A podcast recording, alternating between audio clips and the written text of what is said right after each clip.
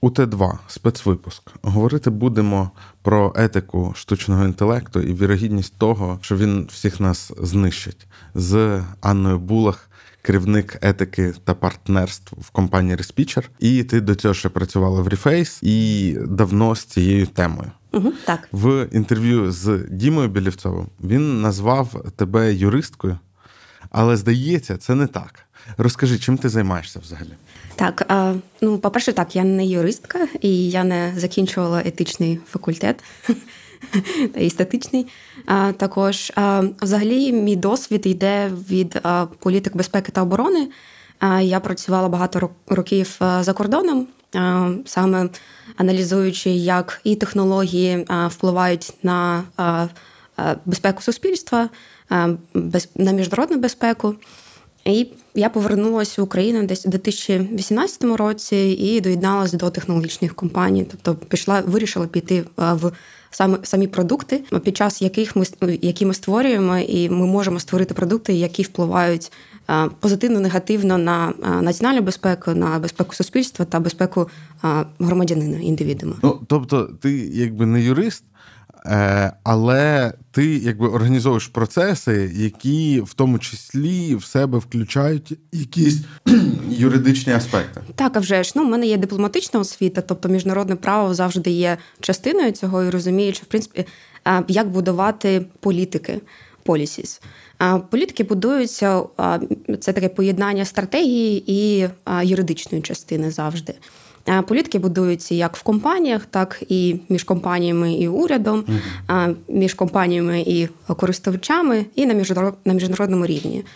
Тому питання, як е, забезпечити безпечне використання технології, це підпадає в принципі під цей кут роботи. Давай почнемо з е, блоку про нормативку. Угу. Є оці, я я про це розказував там в новинах на Доу, наскільки там розібрався з якихось відкритих цих.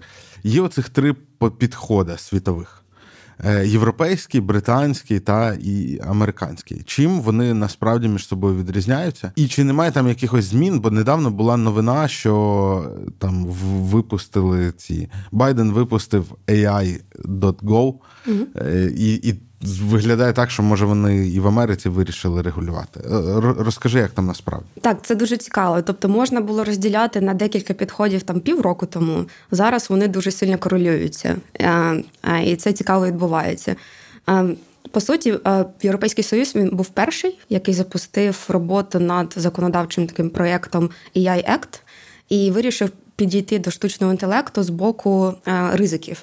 Тобто є три рівні ризики: це, наприклад, вищого ризику технології, які впливають на медичну сферу, на працевлаштування, видачу кредитів. Там є ризики середнього рівня і нижчого. І до кожного з рівня ризиків будуть якісь комплайнс, е, тобто нормативні бази до того, як продукт випускається на ринок, він повинен там пройти якийсь комплайнс. В Британії і в Штатах в принципі позиціонування завжди було, щоб підтримати конкурентну спроможність компанії. Особливо в Штатах Штати взагалі дивляться на штучний інтелект з глобальної перспективи, тому що йде гонка між Китаєм Штатами. І ну, треба дивитись на це трошки геополітично. Це якраз мій бекграунд дивитись на це все геополітично, тобто в мене і освіта міжнародна безпека. І Британія також тому, що вона вийшла з ЄС і тобто втратила цей вплив на е, лідуючу регуляторну е, регуляторний такий спектр, як е, ЄС, вони вирішили позиціонувати себе як проінноваційною територією також. Але Зараз ми бачимо таку кореляцію. Тому... Тобто Євросоюз не не намагається себе позиціонувати як про Євро... Євросоюз позиціонує себе як про... Про... так, простір, який захищає права людей. І цей захист прав людей і демократії він є найвищою цінністю. Тобто, треба дивитись на цінності. Інновації підтримуються дуже сильно як наукові розробки. Тобто в Євросоюзі є багато інвестицій в в науку і на міжнародні партнерства в науці, тобто розробляти якісь новітні рішення. Але коли ми дивимося на саме на захист ринку і, в принципі, як компанії можуть легко заходити на ринок, тут є вже трошки е, такий перекос, що е, важче в ЄС це зробити, тому що треба пройти багато етапів в Британії. Як вони вирішили підійти, і також чим відрізняється в ЄС, е, вони підійшли з згори донизу, тобто створити цей нормативний акт законодавство, і потім е, щоб всі країни скорелювали, згармонізували своє законодавство відповідно до АЯкту. Ну так взагалі е, працює регуляторка в Євросоюзі. Вони випускають якесь рішення, так. і потім починається процес того, що всі країни Євросоюзу якось це імплементують у себе, по ідеї з своїми особливостями, але ну не виходячи там за рамки того, що так. вона.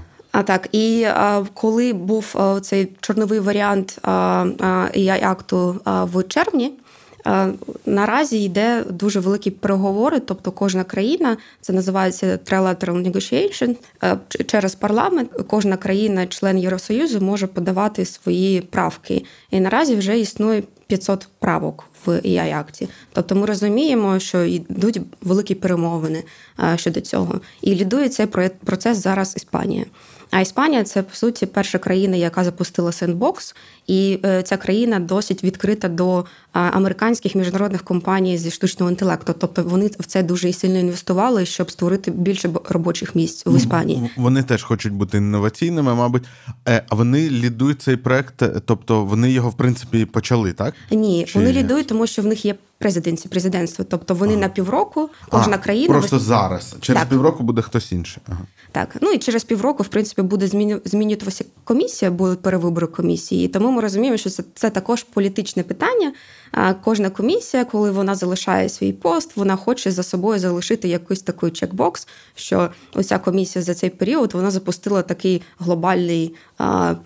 Новітній акт по штучному інтелекту. Це тому вони спішать всі, так? Так до березня 24-го року вони повинні це зробити, тому що будуть перевибори. Ну це Україна ще не встигне вступити в Євросоюз. Ні. А якби встигла, то ми б могли впливати, і ми могли б ще 250 правок туди угу. відправити. Так, Клас. так само. Тому Україні треба пошвидше в ЄС. Е, ну, це е, реально є позитивним напрямок. Потім Британія. Британія, як вона вирішила до цього підійти? Це індуктивно, тобто змінювати існуюче законодавство і вносити туди зміни, додавати штучний інтелект. Тобто, наприклад, законодавство по копірайту, авторському праву.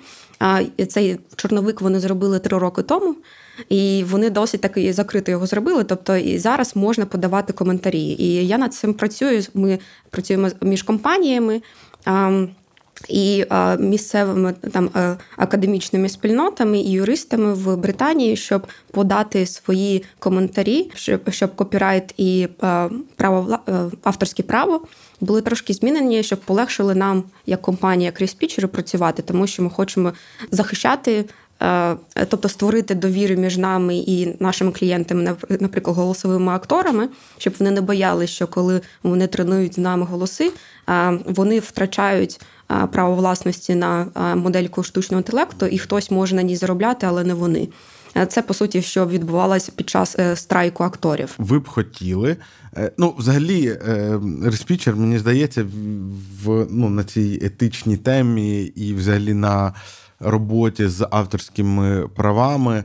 Е, будує багато в чому свій маркетинг. Тобто, ну, ви заходите, не типа, не ми тут е, розумні айтішники, які зараз зламають весь ваш світ. Ви заходите, типу, ми свої чуваки. Ми от в індустрії, ми працюємо зі студіями, ми готові ну, там, захищати от всі права і все таке. Я правильно розумію, що ваші ці правки вони якраз про те, щоб можна було щоб можна було зафіксувати цей самий копірайт так. на голос. Так. А, і, і я трошки не погоджу, ну, не погоджуюсь тут, що а, це така маркетингова стратегія повністю етична, а, і що ми а, заходимо як свої. А це 50 на 50. Ми і робимо дісрапт. Ну, тобто ми реально розриваємо ринок в тому сенсі, в тому сенсі, що приносимо нову технологію.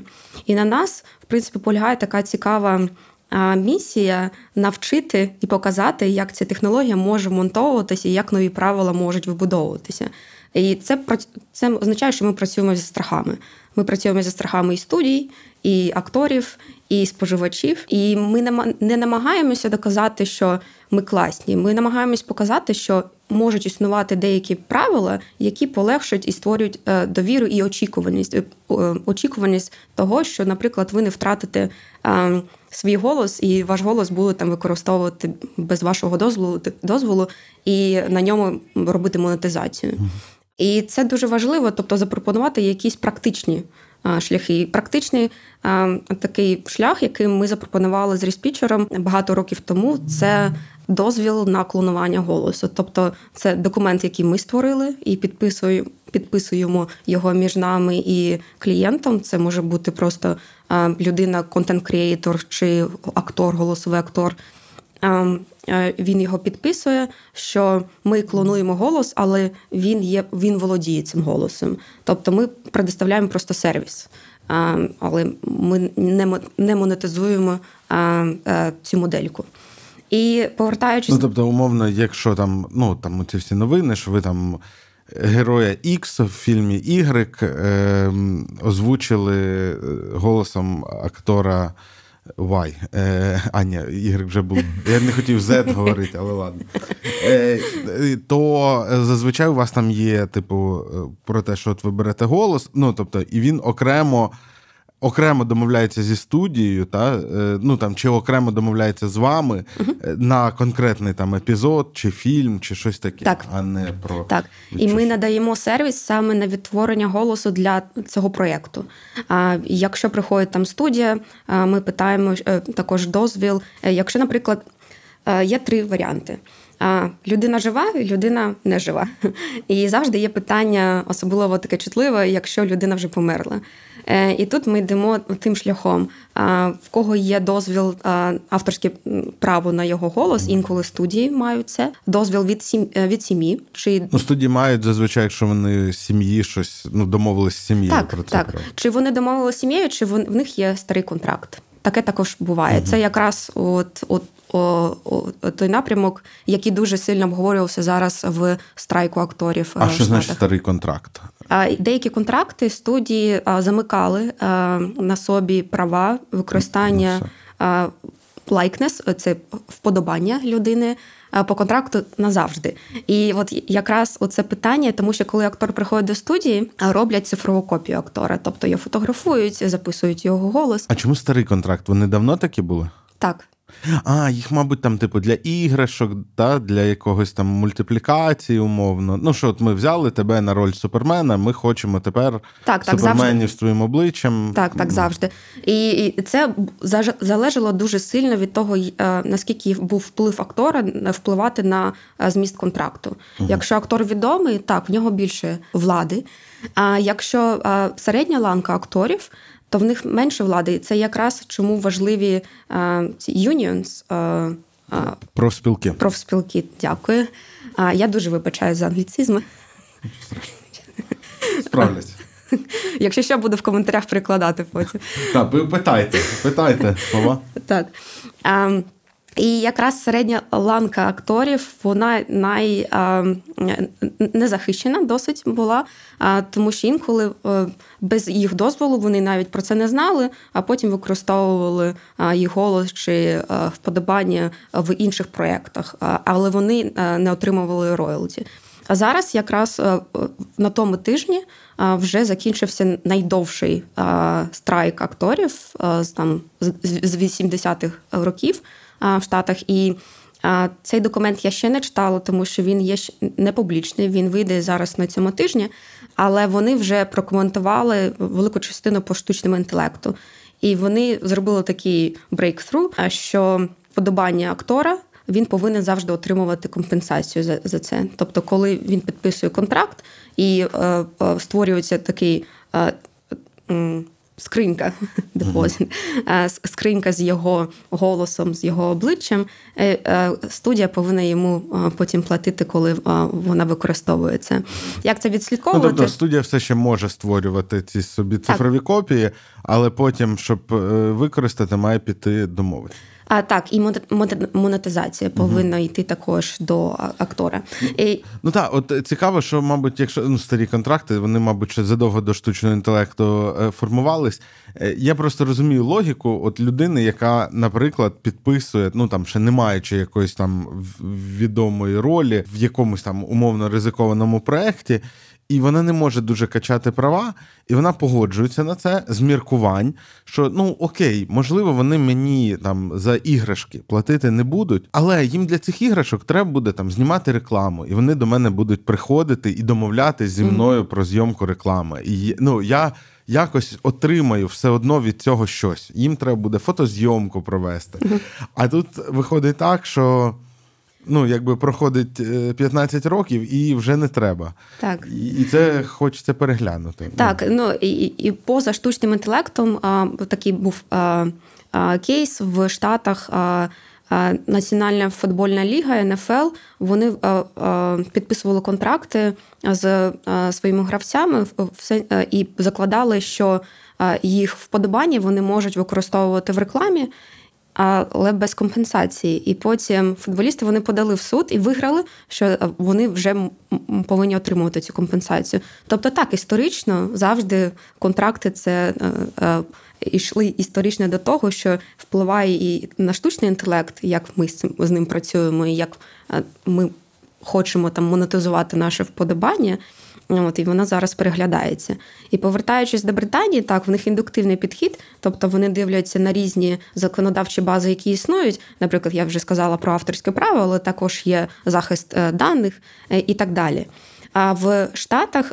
Е, секунду. Тобто, якщо резюмувати, то Британія у неї е, така позиція, що цей ваш AI надто е, мілко плаває для британської корони. Тому ми не будемо для нього робити окрему регуляторку. Ми просто в відповідні закони, там, де це може з'являтися, ну там в тому ж копірайті, ще в чомусь. Е, ми зробимо відповідні розділи і все, а окремо нічого робити не будемо. Чи таки будуть? Отут я також трошки не погоджуюсь, тому що тема дуже важлива для них, і вони хочуть, чому вони не зробили такий а, зверху вниз підхід, як uh в ЄС. Це навпаки, щоб більше а, інновацій, тобто не не інновації, інновації. Давайте розподілимо. Інновації це досить така наукова. Науковий напрямок, тобто і з цим в ЄС все нормально. Все так нормально. А саме ринок. Тобто е, швидко розвиватися і запускати продукти швидко на ринку. Британія вирішила не створювати такий е, зверху вниз підхід. А що це означає там сказати, що от у цей сектор ми будемо дуже сильно регулювати чи е, забороняти, там буде середній і нижчий. Ні, як вони підійшли, вони також, як і штати, створили там вісім, в них мені здається п'ять добровольчих засад, і щоб компанії підписались на них.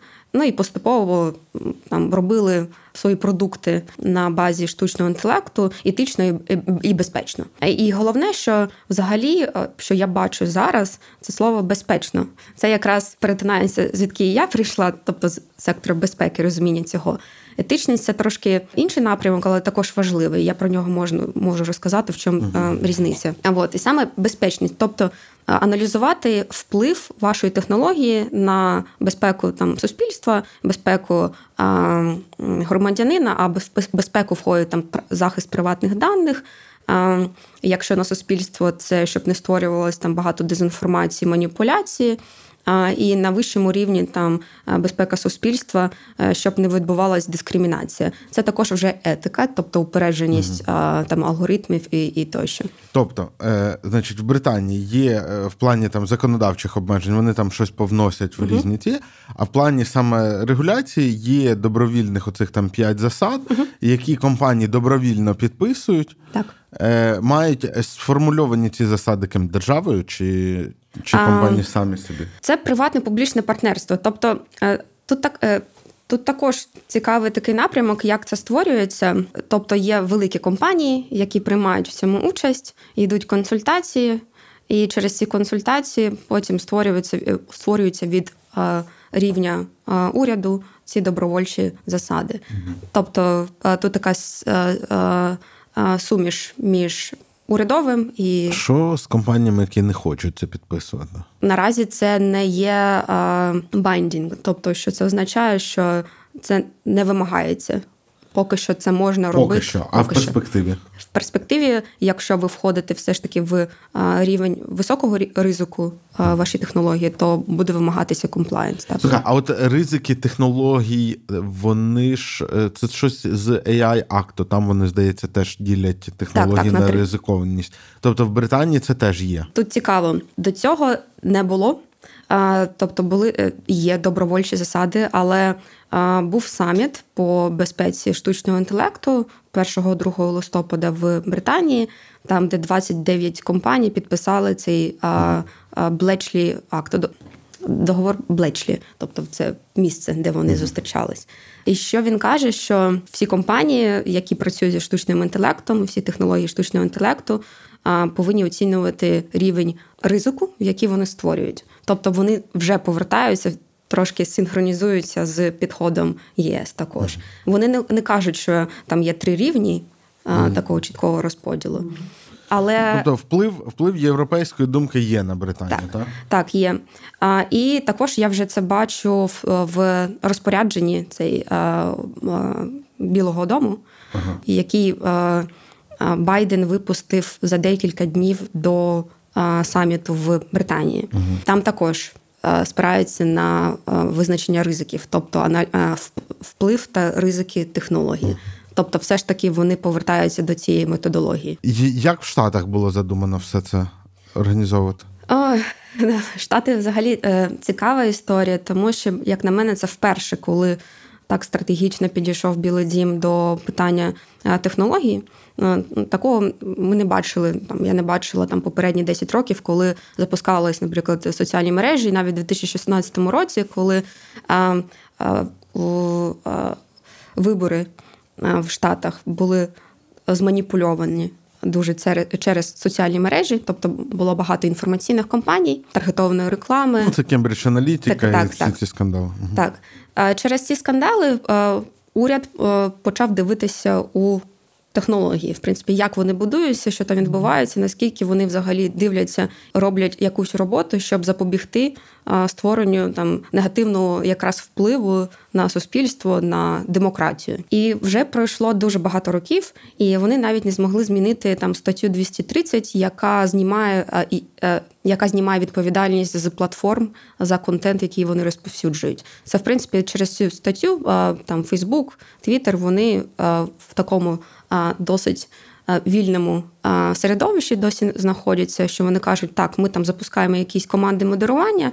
Ми там аналізуємо в принципі якісь політичні впливи там компаній. Вони запустили, що політична реклама вона через окремий стрім може там проходити, і вони повинні знати, якщо ця організація вона угу. там політично якось е, прив'язана до політичної... Вона окремо перевіряється. Так, так, так. Але це було дуже все неефективно, тому що в принципі на законодавчому рівні вони досі є просто платформою, яка не відповідає за контент. Просто е, ну, вона так, предоставляє... Вони ж такими і є. Вони так. ж не не можуть залізти в голову своїх голови своїх користувачів. Ні, не можуть. А, Але їх алгоритми а, вони працюють так, що вони дуже часто підхоплюють саме інформаційні маніпуляції, uh неперевірену інформацію, і вони швидко її розповсюджують. Тобто була така аналітика багато років тому, е, що кожен там фейк він він розповсюджується в сім разів швидше ніж перевірена інформація, і е, з монетизацією,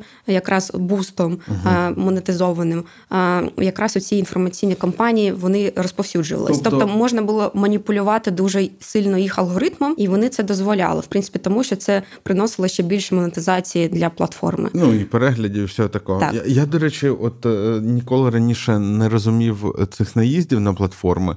Ну, типу, бо бо це ж не вони пишуть контент. Але справді вони ж не просто rss рідер який, от, типу, ви можете підписатися. Ну, в тебе не ну, одна там, стрічка, да. як угу. емейл, наприклад. Так. Та? Е, От там до Гугла немає в цьому претензії, тому що угу. ну, він там, окрім спаму, типу, все доставляє і все. А у Фейсбуку він з одного боку такий каже, це не ми, це все користувачі.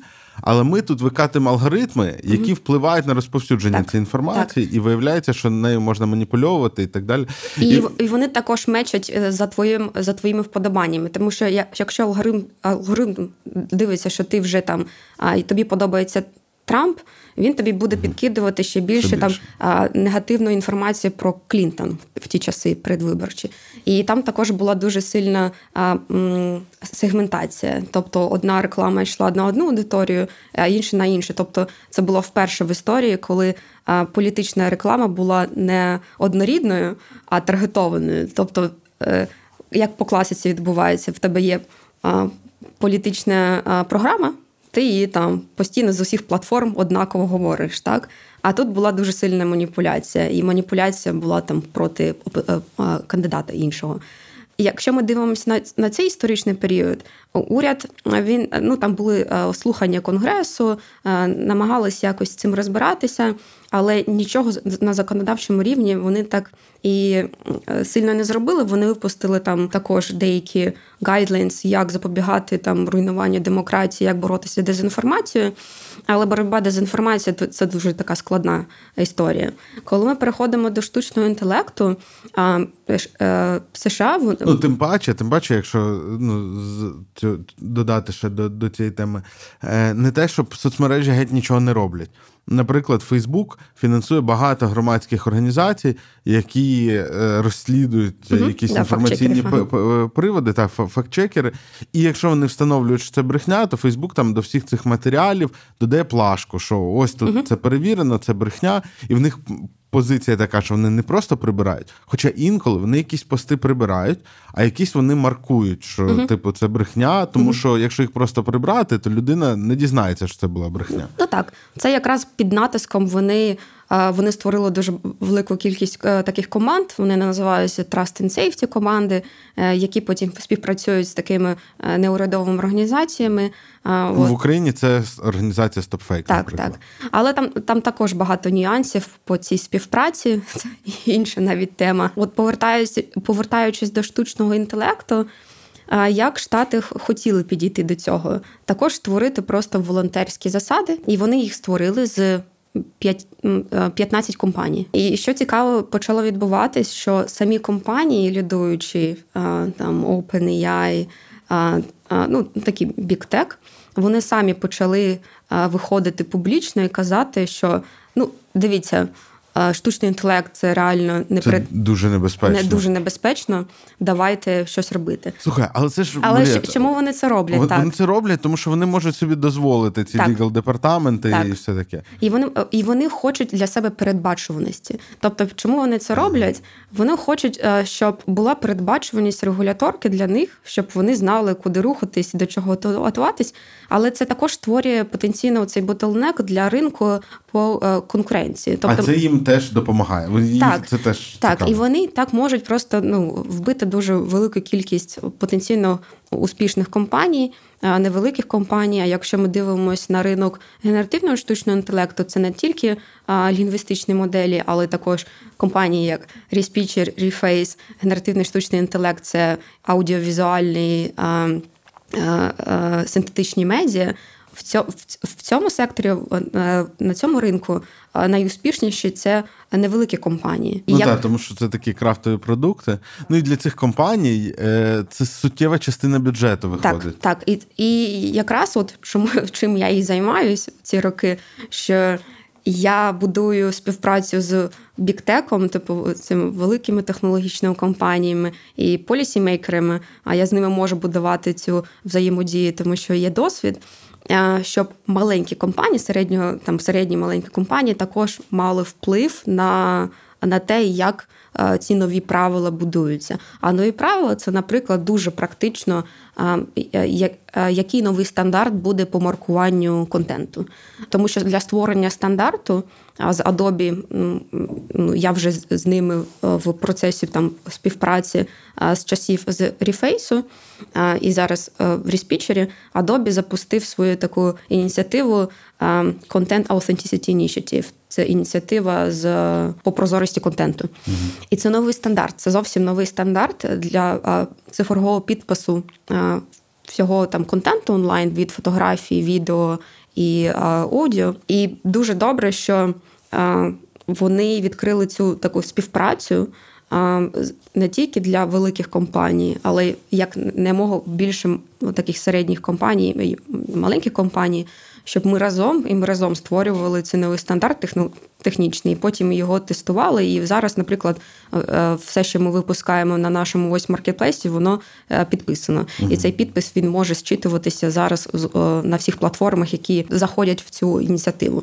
А і... цей підпис е, цікаво угу. просто. Він е, вбудований, ну це як водяний знак, він якби вбудований Ні. сам контент? Е, чи Ні, є три підходи до маркування контенту наразі. І якраз от між міжнародною спільнотою ми над цим вже працюємо скільки там 4-5 років. Є три напрямки: це підпис як додатковий файл, який угу. прикріпляється з метаданими, ким був створений, е, за допомогою якої технології був створений цей контент але він може втратитись, якщо е, інша сторона не підтримує цей новий стандарт. Для е, це називається напрямок Provenance. Provenance – це в принципі е, підтвердження авторства. Це один напрямок. А другий напрямок це вотермарки, які не видаляються. Поки що ми працюємо над цим питанням, тому що воно технологічно найважче саме в сфері звуку. А чому мені здавалося, що в звукці можна розставити якісь невидимі е, частотні коливання, які покажуть, ні? Ні, ні, так ну так легко воно, на жаль, не працює. Зараз е, я розмовляю е, з декілька компаніями, і от ми зі Stability AI домовилися, що ми будемо шукати більш партнерів, е, щоб саме розробляти вотермарку для звуку. Тому що всі ініціативи вони дуже сильно сфокусувались на зображення, uh-huh. а а звук, і, до речі, більше найбільша кількість а, фейків, а це голосові зараз найвищої якості, не не візуальні.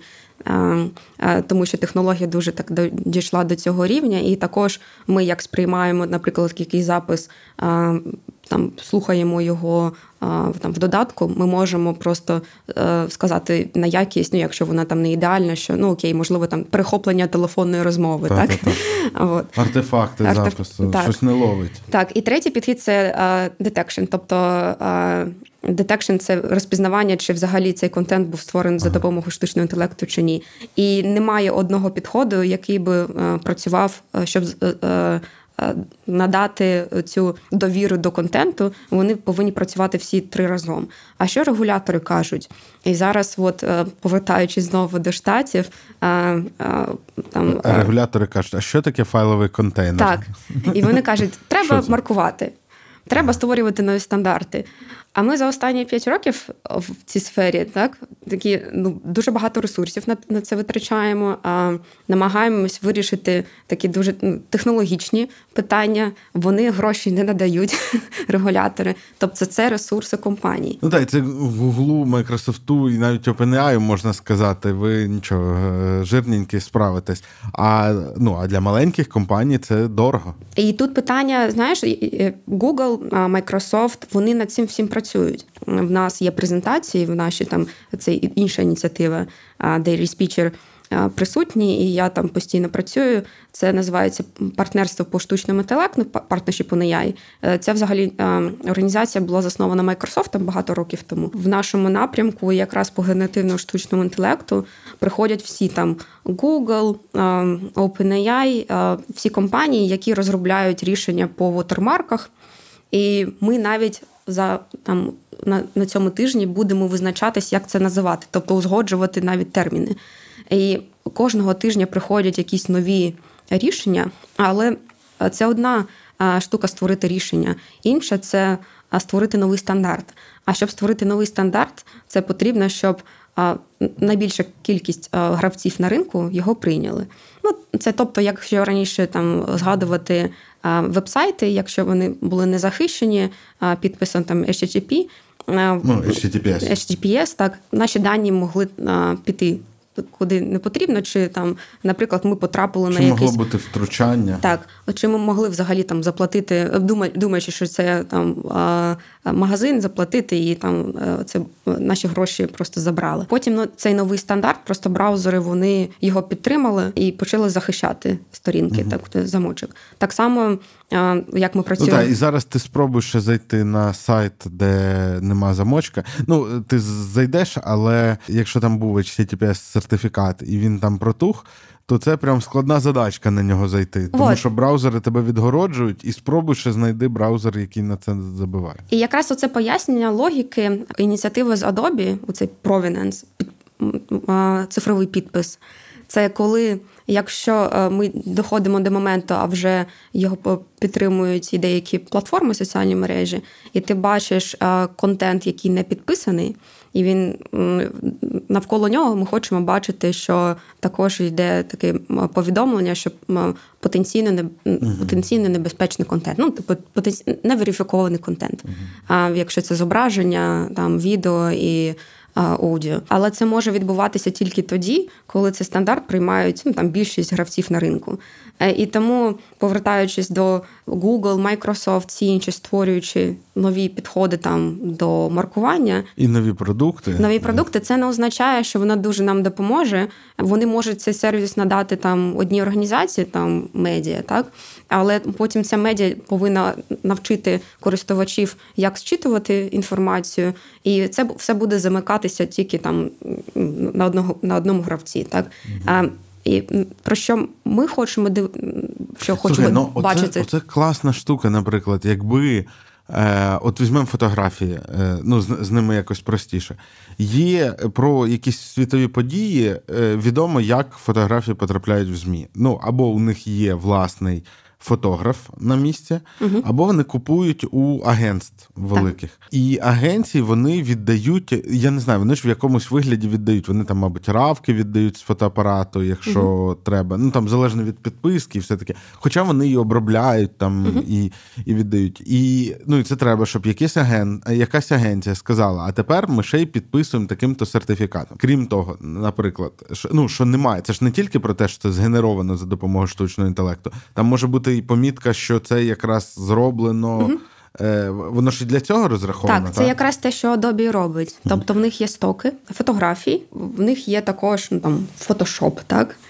І коли Який хтось вміє дуже добре щось домальовувати. так, але тепер в фотошопі і ти можеш прочитати якраз оцю е, метадані, які вшиті в фотографії, тому що коли ти її там перекидаєш е, фотошоп, вона щитується і вона також записує е, в стрічку зміни, які були зроблені, яким вони були зроблені коли в фотошопі. Потім вона потрапляє там і на іншу платформу, яка це підтримує, там на Twitter.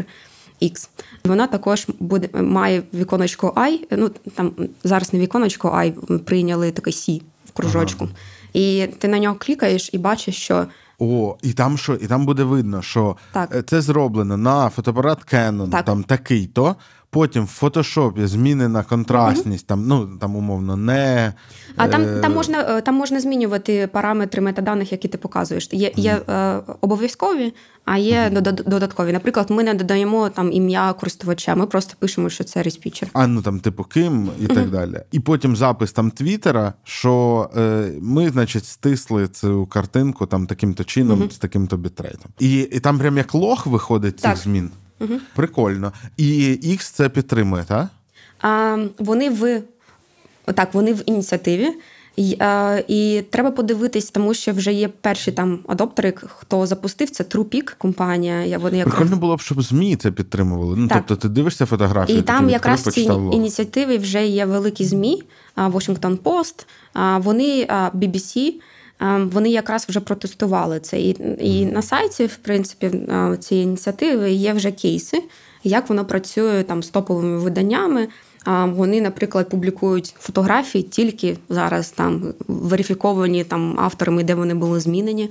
І Це, це де можна подивитися, як це працює? а, на сайті а, ці Ну, на сайті ініціативи. ініціативи. Да? А скинеш мені, ми Скину. додамо Да, посилання, бо це прикольно. Да, це дуже цікаво. А там є можливість якось визначати, що коротше, там якби історія файлу, та з оцими застосованими змінами. А там може бути е, якісь позначки якихось регіонів цього медіаконтенту. Ну, що я маю на увазі, от у вас там аудіофайл якийсь, і є можливість позначити, що тільки там друга половина є, чи тільки оцей момент. Настільки детально е, я не бачила, щоб настільки детальний опис в кейсах, ну, типу, в прикладах, які вже типу, запустились. Там більше параметри ну, камери, якщо на камеру якраз знято. Автори, якщо, наприклад, фотограф хоче захищати права на цю на цю фотографію, і де вона була змінена, там фотошоп чи інше. Ну, от дивись, от ми з тобою, наприклад, uh-huh. захочемо записати випуск про ну, те, так, і якийсь момент буде змінений штучним інтелектом. Про про, про те, що Сем Альтман, значить, непорядна людина. І ми, значить, півгодини про це розмовляємо uh-huh. і кажемо, що зараз ми надамо вам докази. І потім включаємо згенерований файл, де він там на когось кричить, наприклад, uh-huh. чи б'є когось.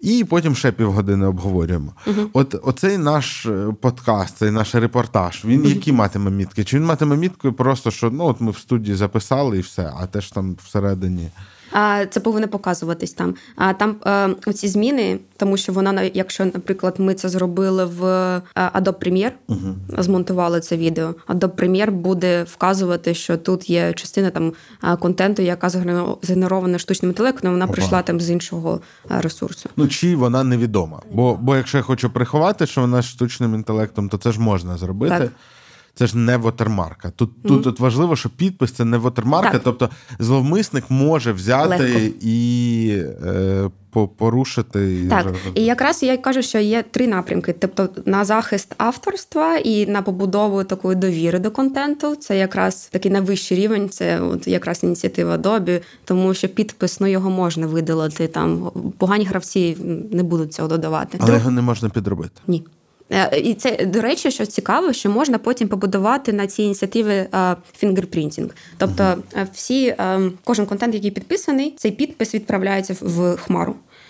Вона підтримується там інфраструктурно Adobe. І потім, якщо знаходиться там інший, ну я фотограф, наприклад, так і я бачу, що моя фотографія десь з'явилась, і вона там, можливо, трошки змінена. Але в мене є мій підписаний файл оригінальний. Можна, в принципі, змечити і сказати, що це це не ну, це здається, вже не перший рік там на фотостоках працює uh-huh. і так далі. що Ти можеш надати, якщо ти можеш надати там якусь равку uh-huh. чи щось таке. Ну так, то але та, але якщо ти надаєш її підписаною, там і вона в хмарі є цей підпис uh-huh. змінами. От. А фотоапарати, от саме е, якби пристрої фіксування, вони хтось зараз підтримує чи обіцяють підтримувати якісь такі підписи? Тому що тут же ж от дуже важлива оця частина, чим воно знято. Ну, так, е, там в ініціативу, мені здається, входить Canon. От треба подивитись також на TruePic, тому що вони, мені здається, в них і hardware є, але я можу говорити неправду. Ну, Моєю задачею за останні роки було ну, фокусуватись ну, на по, по звуку. Ні, ну але знов таки, от рекордер. Ну, так. Ну, типу, рекордер же може гарантувати, ну, щоб цей ланцюжок був повний. Угу. Я чому за це так чіпляюсь? Тому що мені здається. Е, що е, ну, ми бачимо, як сильно прогресують uh ці рішення буквально там за останній рік. Мені здається, що якраз майбутнє за ну не за блеклістами, а за вайтлістами. Так, так, так. І саме на це і ну, тобто, ставиться за рам. Так, що ну мені здається, що в перспективі п'яти років оці всі детекшени, вотермарки, це все не буде працювати. Ми просто будемо довіряти тільки контенту. uh який весь підписаний. Так. І читатимемо ЗМІ, може, ми не будемо розгортати оці штуки, але там ЗМІ будуть ділитися угу. на ті, ну як зараз, там, угу. да, помойка, не помойка, е, ті, які перевіряють все. Mm-hmm. Ну, типу, слідують цим речам чи ні. Я думаю, в WordPress буде оце. Е, ти завантажуєш туди картинки, там перевірити все. Ну от. І якраз за це і я і топлю. От. Це є, е, як на мене, і як я бачу більш ефективно активною роботою саме в цьому напрямку створення механізмів і стандартів, які можуть е, ну, відкритих стандартів, які можна швидко в свій продукт адаптувати. І виходити там на ринок, і і бути, будувати цю довіру. Ну, Прозорість, так?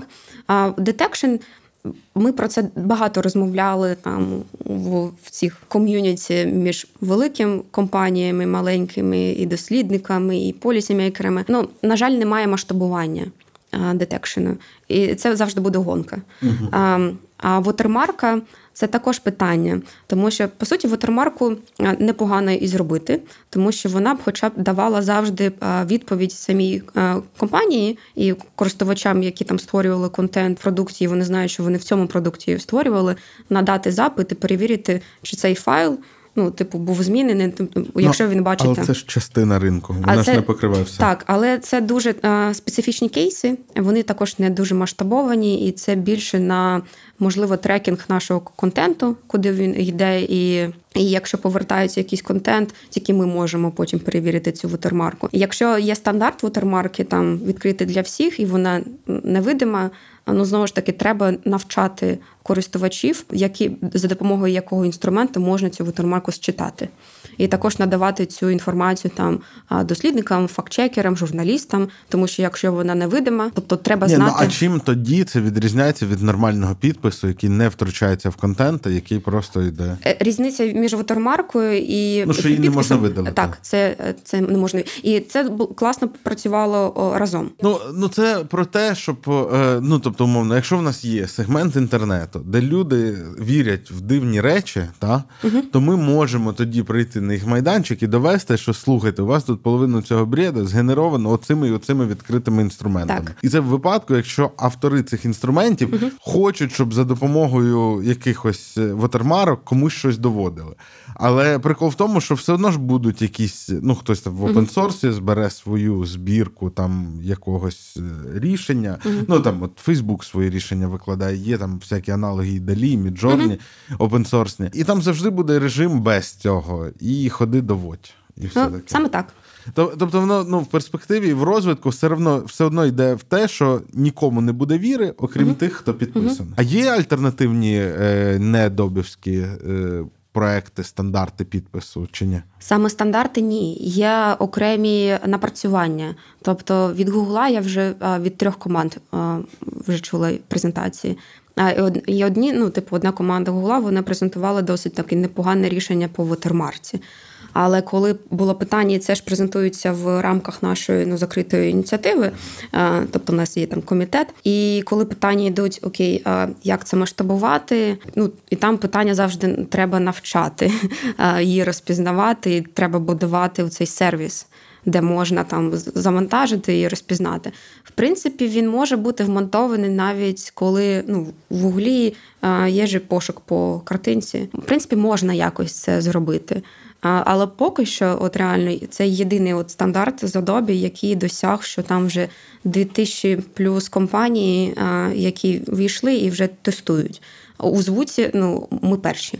Тобто, тобто я пояснюю, наскільки складно запустити щось нове як стандарт, і, по-перше, запустити, адаптувати його, масштабувати, а потім ще навчити е, користувачів, ну, що це. І повертаючись до регулювання, це якраз оці питання, які дуже сильно покриваються, так би мовити, що швидкість розвитку технології, і вона вже ну, доганяється регуляторами, вони так вже поспішають. Але є дуже великі так е, прогалини е, щодо технічних методів, які можна запровадити. Я просто розповіла от, от один напрямок це генеративний штучний інтелект. Є багато інших напрямків там і я е, там цифровий паспорт, взагалі модельки штучного інтелекту.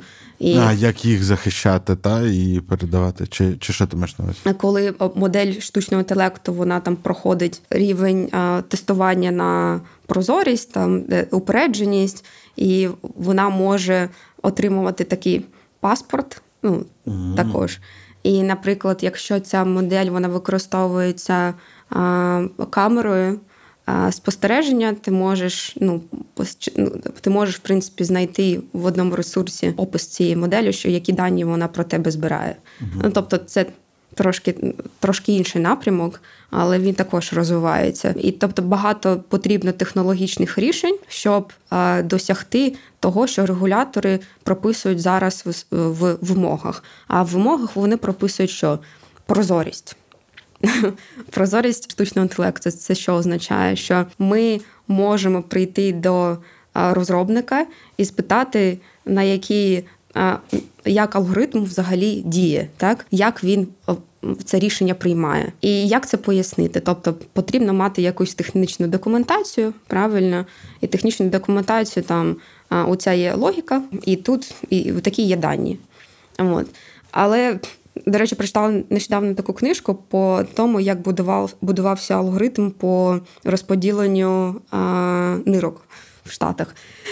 Ага. І і це дуже цікаво. От якраз про будування логіку, логі, логіки там. Ну, це ну, це суперкрута е, етико-економічна проблема. Так. І там якраз я бачив колись доповідь, здається, про цю штуку, і там е, і здається, там навіть було коротше, там в чому задача, як зробити ринок там, де ринку не може бути. Угу. Ну тобто ніхто не хоче, щоб е, донорські нирки розподілялися тупо тому, хто більше забашляє. Так, так. І тому там вибудовується система скорінгу, угу. е, типу, яка кому підходить. Але там у випадку з нирками з'являється ще один фактор: це. Е, донорські нирки. Угу.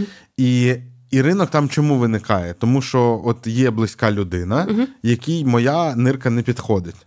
Але можли, але йому підійшла б там близькій людині, підійшла б чиясь нирка. Так. І можливо, у у цього когось є його е, близька людина, і типу я б свою нирку задонатив йому, то моєму близькому, і ми б помінялись. І там вони задизайнили е, такий е, ну, якби ланцюжок і спосіб. А а потім ну, і таких обмінів може бути багато в ланцюжку. І здається, там навіть тайм в якомусь році вийшов на обкладинці. Не не чула про це? Там з 20 обличчями. Е, і це були люди, які по ланцюжку там задонатили до е, органи, щоб е, щоб сталася велика трансплантація. Так. І, і і, там зроблений оцей механізм, коротше, який дозволяє це робити. І так, да, і щодо цього механізму, там дуже цікаво, що вони розробляли цей механізм 10 років. 10 років. І це я про те, що кажу, що як там безпека і етика вони вибудовуються, що треба, і як алгоритм там приймає рішення. 10 років багато І Що він робить, коли в якомусь ланцюжку людей, які вирішили мінятися нирками, хтось передумав, наприклад. або... І да, і, та і там е, дуже цікава історія, що деякі фактори не можна е, додати до алгоритму. Е, тобто алгоритм не міг побудувати їх монтувати. Це, наприклад, оригінальне там е, розподілення нирок, тобто, е, щоб їх переслати з одного там штату в інший штат, скільки годин на це там потрібно, і там була якраз дискримінація по тому, як близько до тебе нирка знаходиться. Це ж відома штука з Стівом Джобсом, коли йому робили трансплантацію печінки. Що у нього була перевага в тому, що у нього був доступний приватний джет, і mm там так. ну по закону він міг стати в чергу в декількох штатах, але якби він був простим смертним, то ну він би до тих штатів не встиг доїхати, і це була б відмова. А так як у нього був літак, він міг швидко опинитись там, де вона стала доступна. Так, і що цікаво, наприклад, що коли думали, що закласти в алгоритм, давати нирку в першу чергу по фактору life expectancy, типу наскільки років ще більше ти проживеш, ага. і тобто пріоритетно завжди попадало до молодих. А ну старі люди, типу, повинні були чекати більше, і це була вже дискримінація. І тут ну, тобто у них і так менше часу, і тут менше. І, тут якраз і є це питання, як показати оцю прозорість і прийняття рішень в алгоритмі, розписати взагалі логіку цього. Ні, ну там якраз розписано. Так, е, це, це один класний приклад, тому що на нього витратили 10 років.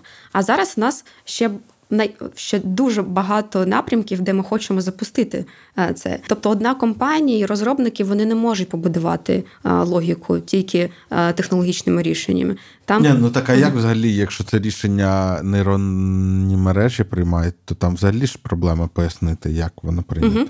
Так, ну тут просто треба тестувати багато промптів, так би мовити, і направляти мережі, щоб вона вирівнювала своє рішення. Ну, вирівнювала з чим? Ну просто якби якщо Дивись, ти це рішення так. зможеш написати в іфах і елсах, то тобі не треба нейромережа, ти можеш це дешевше робити на такому імперативному коді. Ну, дивись, наприклад, да, проблема, наприклад, чому до високого ризику потрапляє працевлаштування. Саме технології штучного інтелекту, uh які автоматизують працевлаштування. Це цікавий приклад. Або дискримінація. Так, е, ну, наприклад, що компанія в неї історично вона приймала, ну, отримує багато там резюме.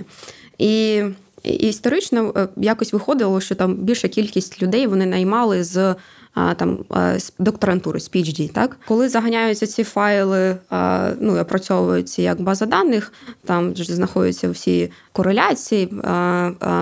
Патерни, в принципі, модель вона буде пріоритизувати тих, хто кого є докторантура, і, і якщо ми хочемо це автоматизувати, тобто до людини буде потрапляти тільки ці резюме. І цей людський фактор, що можливо в людини було там більше досвіду, а не витрачала роки на докторантуру, вона не може потрапити до співбесіди. Також такий кейс був з системою по найму, забула назву але вони ще додавали, тобто повністю автоматизований процес, коли ти проходиш на дзвінок, але ти маєш дзвінок з ну, типу з чат-ботом, і він тебе запитує питання там про твій досвід і ти запишеш свої відео, відповідаєш, і потім е, е, система вона опрацьовується. І там якраз був bias в тому, що вони додали про емоційність обличчя. А ну а деякі люди, ну типу, в мене може бути resting bitch face. Ну, типу, ну, мені інколи кажуть. Е, ну, Можливо, я там не дуже посміхалася. Ну, да, да. ну Може, і... ти простудила нерв на обличчі, і так. частина обличчя не працює, чи ще щось. От. Тож... І, і, і якраз, е, і до речі, е, були потім людина, яка пішла з цієї компанії, вона про це писала. І потім прийшли і коротше розбиралися з цією компанією, щоб вони переробили цей алгоритм. Ну, До речі, була компанія, у якої був такий же скандал українська. Не пам'ятаєш МХП? Миронівський хлібопродукт, наша ряба, оце все. Е, Вибачте, якщо ми потрапили, якщо ви піарник цієї компанії, ми потрапили до вас в моніторинг. От, Але там ну, їх керівник, там розказуючи про те, які вони інноваційні, такий каже: і тут от, тут взагалі камера, і ну, там, здається, була мова про те, що ми будемо, але ну, типу, і вона там зчитує, наскільки людина щаслива приходить на роботу, а якщо вона три місяці приходить нещасна на роботу то ну який сенс? Який і, сенс? І, до речі, тримати? зараз по законодавству, ну, яке розглядається в Європейському Союзі, саме там емоційне розпознавання воно потрапляє в високий ризик, угу. а, тому що це реально а, механізм, як дискримінувати людину дуже сильно. Ну тобто, я намагаюся тут по прикладах пояснити і логіку, як створюється законодавство, і коли куди вони дивляться, і також оці прогалини, наприклад, про стандарти. Знову повертаючись до штатів, вони ж хотіли спочатку ці добровольчі засади, але потім запустили оцю е, Джо Байден, е, Білий Дім, опублікували. Да, AI.gov. А що це означає? Що він обійшов конгрес, тобто кожен президент може підписувати за свій час президентства розпорядження. Ага. А, Укази?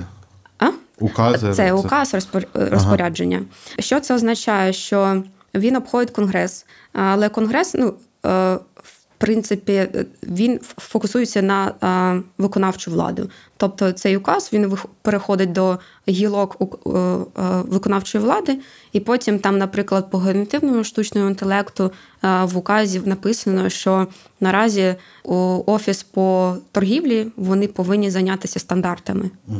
Тобто тепер вони повинні прийти до компанії і сказати, окей, нам потрібні стандарти по генеративному штучному інтелекту, і там особливо пишеться, що їм потрібно підготуватись до виборів 2024, тому що буде дуже багато згенерованого штучного штучним інтелектом контенту, який буде там дезінформаційний буде втручатися в вибори. Е, це перейшло зараз до офісу з торгівлі, які випускають такі нові стандарти. І і це ну, було це, це, до речі, я от про е, таку юридичну логіку. Треба розуміти, що Штати це ж суперпрезидентська республіка, і там досить велика. Ну при тому, що їм теж треба ходити в свій парламент і приймати там закони, бюджет і оці всі речі.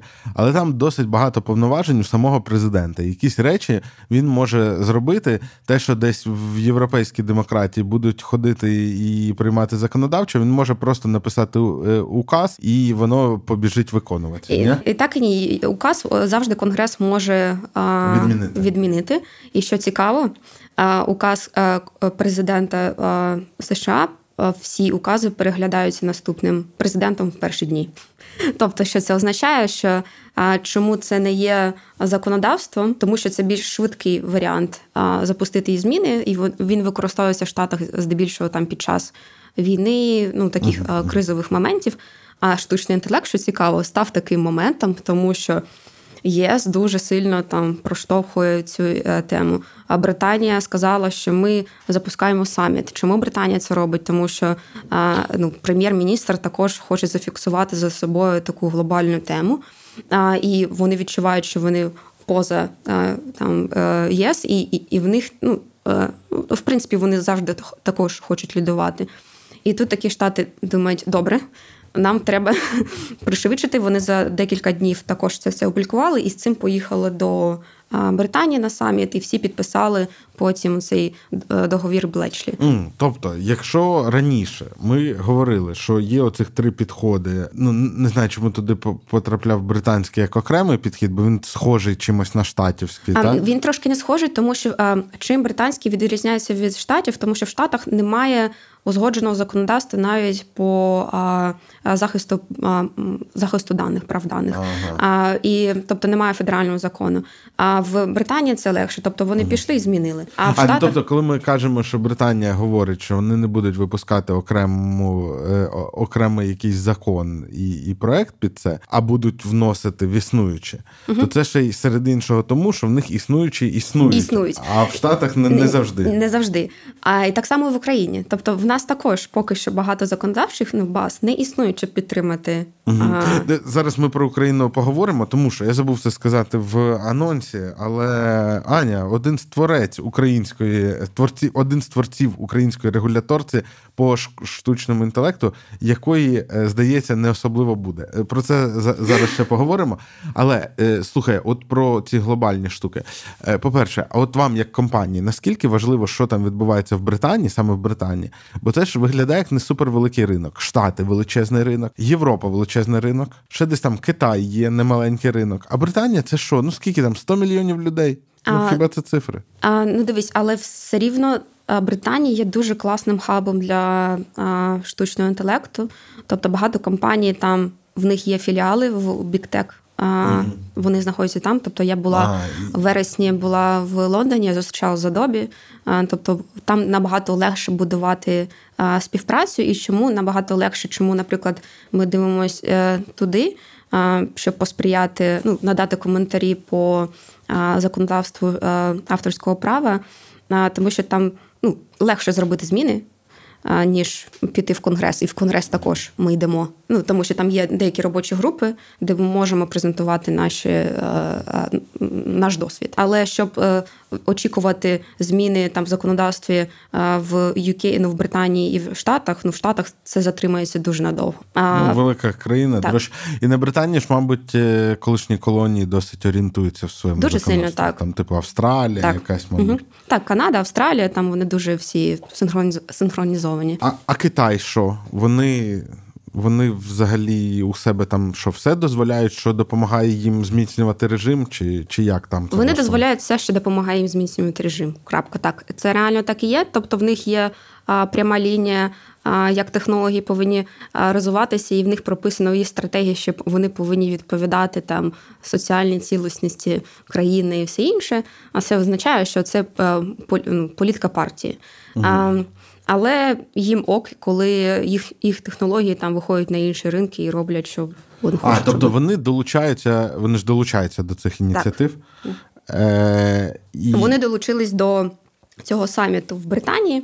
А вони і під... теж підписали? Підписали. Тобто підписало 29 країн. І Це цікаво. Але ж знову ж таки, цей саміт він хоче створити, по-перше, там міжнародну співпрацю. Я не бачу міжнародної співпраці, до речі, між там Штатами, Китаєм і іншими країнами.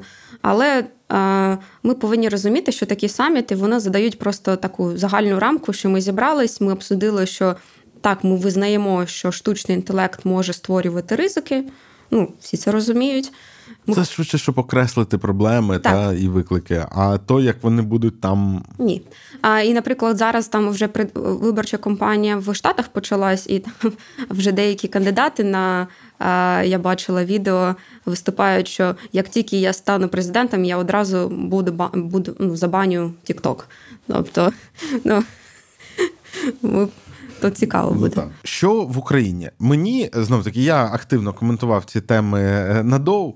Е, мені здалось як е, по заявам наших можновладців, і, зокрема, там людей з Мінцифри, які цим займаються. І от на доу було uh були коментарі Олександра Борнякова. І це звучить так, що вони, це моя суб'єктивна думка. Вони такі в світі відбувається двіжуха. І для того, щоб бути якби в ринках і в трендах, і щоб нам щось не прислали, треба показати, що ми теж займаємося цією темою. е, створили оцю громадську раду, чи як вона не громадська рада, як вона називається? Комітет. Комітет. Створили комітет, туди не запрошували приємних людей, тебе, зокрема, та ну в плані ж там представлена університетська спільнота, там УКУ, Київська школа економіки, там представлені компанії, які у нас справді з цим працюють. Там є хтось від Мінцифри, і типу, ми будемо займатися регуляцією. Дуже багато було в спільноті одразу, о господі, що це вони не регулювали, що там не цей. Потім ви, значить, попрацювали там в цій робочій групі, і, значить, висновок такий: Е, ЄС нам не ставить особливих вимог, тому ми поки що не будемо йти єсівським шляхом, е, а там побачимо. Е, от, е, Поки що ми спробуємо підхід американський, і за цим так, ну, як ніби сховано, що. Зараз, поки ми ще дійдемо до того ЄС, ми зараз дамо е, зелене світло компаніям, щоб компаніям було добре. Е, вони встигнуть вирости до чогось більш-менш значимого, а там уже в Європі будемо там візьмемо 5 років на синхронізацію і так далі. Тобто, ваші лобійські е, ці на, вплив він себе виправдав. У вас вийшло. Е, От мені особисто це здається прикольним, тому що я не бачу в Україні на нашому поточному рівні економічного розвитку е, там суттєвих загроз, про які можливо резонно приймаються в Європейському Союзі. Але ну от у мене картинка така. Е, розкажи, як тобі вона бачиться? Е, я трошки так підійду тут. Ти можеш сказати, так, ми молодці. З філософського трошки філософії. В нас ну, все, що ми сьогодні з тобою обговорювали, я там намагалася якось дуже спро... Е, спрощувати. Тому що якщо я буду розповідати про а, упередженість а, а, штучного інтелекту, про небезпеку, національну безпеку, всі ці тренди, вони для компанії не дуже зрозумілі, правильно? Ну, Навіщо? Тобто інколи дуже важко зрозуміти своє місце в цій всій екосистемі, якщо ти розробляєш технологію. Ти є частиною екосистеми. Ти, наприклад, є частиною е, інформаційного е, інформаційної екосистеми. А інформаційне це я кажу не про медіа, а про те, наприклад, ми ми створюємо генеративний штучний інтелект, і за допомогою його можна створити дуже багато там дезінформації, чи відтворити чийсь голос, взяти голос там політика, так і створити якусь там політичну кампанію. Буквально в останні тижні купа такого контенту з'явилось. Ну там, де оці знаєш відоси, де там Зеленський матюкається, і все таке. Ну так. І і якщо визнається, що за допомогою твого інструменту як компанії це створилось, це для для компанії створює і негативне сприйняття самої компанії. Компанія може втратити і велику кількість користувачів і ринків. І продукти. Продукти в Україні, які створюються навколо штучного інтелекту, їх ринки це заздалегідь міжнародні ринки. Це і Штати, це і Європейський Союз, Британія, і Азія. Я, до речі, була два тижні тому в Тайвані. В них взагалі законодавство те, що забороняє таке жорстке більш законодавство щодо діпфейків. І і, і тут повинні, ми повинні розуміти, в якому середовищі ми працюємо. Це по-перше, це середовище для компанії, як її технології, як її продукт сприймається, і як вона може стратегію таку вибудувати, щоб побудувати більш такий сталий розвиток свого бізнесу. Для респічера є два таких контексти: Та це е, взаємодія е, з державою щодо контенту, який він виробляє, та і, і щодо технології, яку він виробляє, ну, типу, які він може дані залучати, і як може взагалі бізнес розбудовувати? Чи а, чи що? А, Так, тут тут декілька факторів. А, Створюючи цю технологію, треба розуміти її а, вплив. А, Вплив негативний, по-перше, в першу чергу, ну, з моєї сторони, та як моя професія. Якщо я розумію, що за допомогою там генеративного штучного інтелекту можна створити діпфейки, негативні діпфейки, без неконтрольовані без дозволу, то потрібно щось зробити там в flow чи в продукті з продуктової команди, пропрацювати, е, щоб, наприклад, там користувачі не трену, не могли тренувати модельки штучного інтелекту е, голосів без дозволу. Як ми це робимо? Ми потім це вирішуємо. Наприклад, там Voice Marketplace у нас тільки з голосами з дозволом. Зараз ми вже рухаємо, що голосові актори будуть монетизувати свої голоси. Тобто, в нас буде автоматизований там, можливо, процес е, видання, ну під, під підпису дозволу, і ну от ми, ми це пробудовуємо. Чому ми це робимо? Тому що. Якщо актор бачить, що його голос може скопіювати будь-яка людина, а потім створювати контент на ньому заробляти, а вона просто стоїть осторонь, вона буде хейтити такий, е, таку технологію. Угу. Тобто е, розуміти вплив на на аудиторію, на на яку ми хочемо працювати, і також е, розуміти дискусію навколо нової технології на рівні урядів і на рівні суспільства, тому що споживачі суспільства також створюють фон, як технології обговорюються. І а, регулятори, уряди, полісімейкери вони підхоплюють ці меседжі і потім думають, як це виправити, заборонити, дозволити, створити якісь рамки, не розуміючи взагалі сутності технологій, і інколи не розуміючи, що ми самі як компанії робимо, щоб це вирівняти. А це завжди процес. Ну тобто наразі там ми запустили, наприклад, модерацію так в, а, в нашому Voice Marketplace, щоб не дозволяти там створенню а, порнографії, а особливо там дитячої порнографії. Це реально велика проблема. Чому ми це робимо? Тому що ну ми розуміємо, що технологія може бути використана в цьому сенсі. Uh-huh. Що ми чому ми це робимо? Ми хочемо а, зростати ще на більших ринках. А наша репутація дуже важлива. Блін, це справді ти, ти сказала дитяча порнографія. Я подумав, ну справді, е, е, ну, типу, для е, голосового маркетплейсу немає нічого дивного, що там будуть семпли дитячих голосів. Угу. А потім такі, але їх можуть використати для так. Е, озвучки.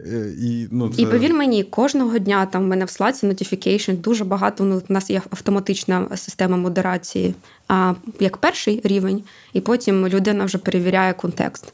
Це ну, перший це завжди порнографія. Порно. А, і, і, і, ну, Автоматичні системи порно навчились добре детектити. так? А, І порно, і булінг, і харасмент. А, а, ну, деякі і досить добре там з різними мовами. Тобто ми всі мови перевіряємо там. А, І потім користувач він отримує повідомлення, що ви там будь ласка, подивіться, що ви там записуєте. От і якщо А у вас е, я просто не користувач, у вас цей е, Voice Marketplace, він працює як speech-to-speech чи text-to-speech? І так, і так. Ага. Так. А ну просто speech-to-speech важче перевіряти, мабуть. Ні, ні, все перевіряється. Навіть ця це також інша е, і моделька штучного інтелекту, яка навіть по по звуках може оцінити, що, наприклад, я вже записую. В порнографії там теж специфічні звуки. Ну, тому... я не буду зараз робити, але але так. І по інтонації, все інше, вона якраз читує. І е, є три рівні: тобто найвищий рівень, там нижчий, і там три рівні. І вона потім маркується, надсилається нашим модераторам, і ми перевіряємо і комунікуємо вже з користувачем. Чому ми це робимо? Знову ж таки. Так, це сталий розвиток компанії на міжнародному рівні. Але чому я хотіла говорити про філософську штуку, що ми живемо все ж таки в суспільствах, де ми очікуємо, що відповідальність все ж таки існує. І і є цінності, які ми хочемо закладати у все, що ми створюємо. І, ну, і Є такі базові цінності, що ми не хочемо, наприклад, створювати, надавати технології для створення там дитячої порнографії як би вона там не створювала якийсь там трафік, наприклад, так. І мені здається, оці цінності. Ну там дехто ще вважає, що вона створює цінність в плані того, що. Ну, типу, якщо є е, попит на такий продукт, то може хай він буде краще автоматично згенерованим, ніж реально знятим. Ну, Це складні так. питання, на які ну, так, не хочеться починати думати, так, тому це що це жесть. Так. Але е, я я про те, що коли ми створюємо технології, вже закладаються на міжнародних суспільствах і не тільки бізнес. Цілі, але також паралельно з ними оцінка, а навіщо ми це створюємо, і який вплив це буде е, ну, створювати. І мені здається, щоб ми дійшли в Україні до того рівня законодавства, який він буде синхронізований з міжнародним законодавством, з тими країнами, е, куди ми в принципі йдемо. І ми йдемо по цінностях туди. Нам потрібно вбудовувати цю культуру, розмовляти про технології ну, глибше. А, Яку цінність вони несуть, і і чи вони не створюють там негативного а, суспільного. Ну, І як крок оцього так. підготовки вміння розмовляти глибше. Це те, що в Україні е, вирішили, що вирішили створити добровільну асоціацію компаній, які цим займаються. Вони добровільно підписують е, документ, який не має не створює юридичних зобов'язань, але створює там репутаційні і цінності, і домовилися якби слідкувати. Тобто є там якийсь маніфест, правильно? Угу. Який бажаючи долучитись, підписують, в якому вони обіцяють не творити зла. Так, і це на одному рівні. На іншому рівні, тобто в закон в дорожній карті, закладається взагалі три аудиторії. Ми ж повинні розуміти, що е, законодавство воно не тільки для бізнесу, воно і для громадян.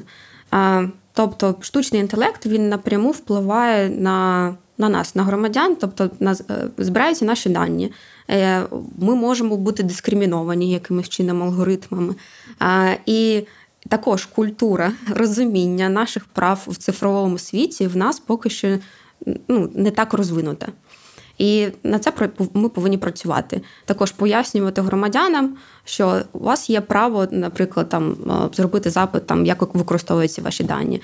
А чи, наприклад, якщо автоматизована система була використана а, в видачі там кредиту, чи автоматизована система була використана там в а, коли ви йшли, наймалися на, на роботу, чи а, в медичному секторі, у вас є права. Е, ну, надати запит, щоб вам пояснили цю логіку, чи там переглянули цей е, цей автоматичний mm-hmm. рішення. Тобто процес створення цієї культури розуміння штучного інтелекту і розуміння взагалі цифро, прав в цифровому світі. Це якраз мені здається, нам і потрібні ці трошки роки, щоб це побудувати.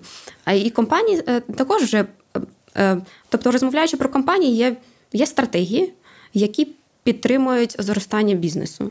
І так, це те, що я роблю. Я розумію наші чутливі зони, і я в них будую ці впливи, партнерства, рішення, щоб закрити ці чутливі зони, і щоб ми зростали ще більше. У нас була репутація не тільки бізнес-репутація, але й вплив. Коли у нас є вплив, ну ми не бік, так але ми поруч з ними і ми впливаємо на дискусію. Це важливо. Ну, ну тобто, українська регуляція штучного інтелекту, вона така, що ми поки що нічого не регулюємо, але ми е, робимо тісний діалог між державою і компаніями. Mm-hmm.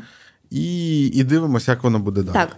І, і другий етап, як це діалог побудується? Тобто, це не просто там зібрались в Zoom колі і поговорили, чи хтось там випустив а, статтю, чи зібрались там якісь. Дискусійну панель провели. Ні.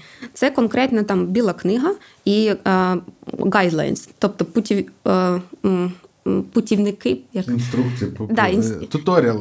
Туторіал, так. Українське слово. Туторіали, так. Туторіали, інструкції. В принципі, що означає, наприклад, е, які цінності ми хочемо закласти в е, регулювання штучного інтелекту. Наприклад, там прозорість, очікуваність, безпечність, захист там демократії. Так, і ми прописуємо, що е, що це означає а для там є. У нас є захист демократії, так?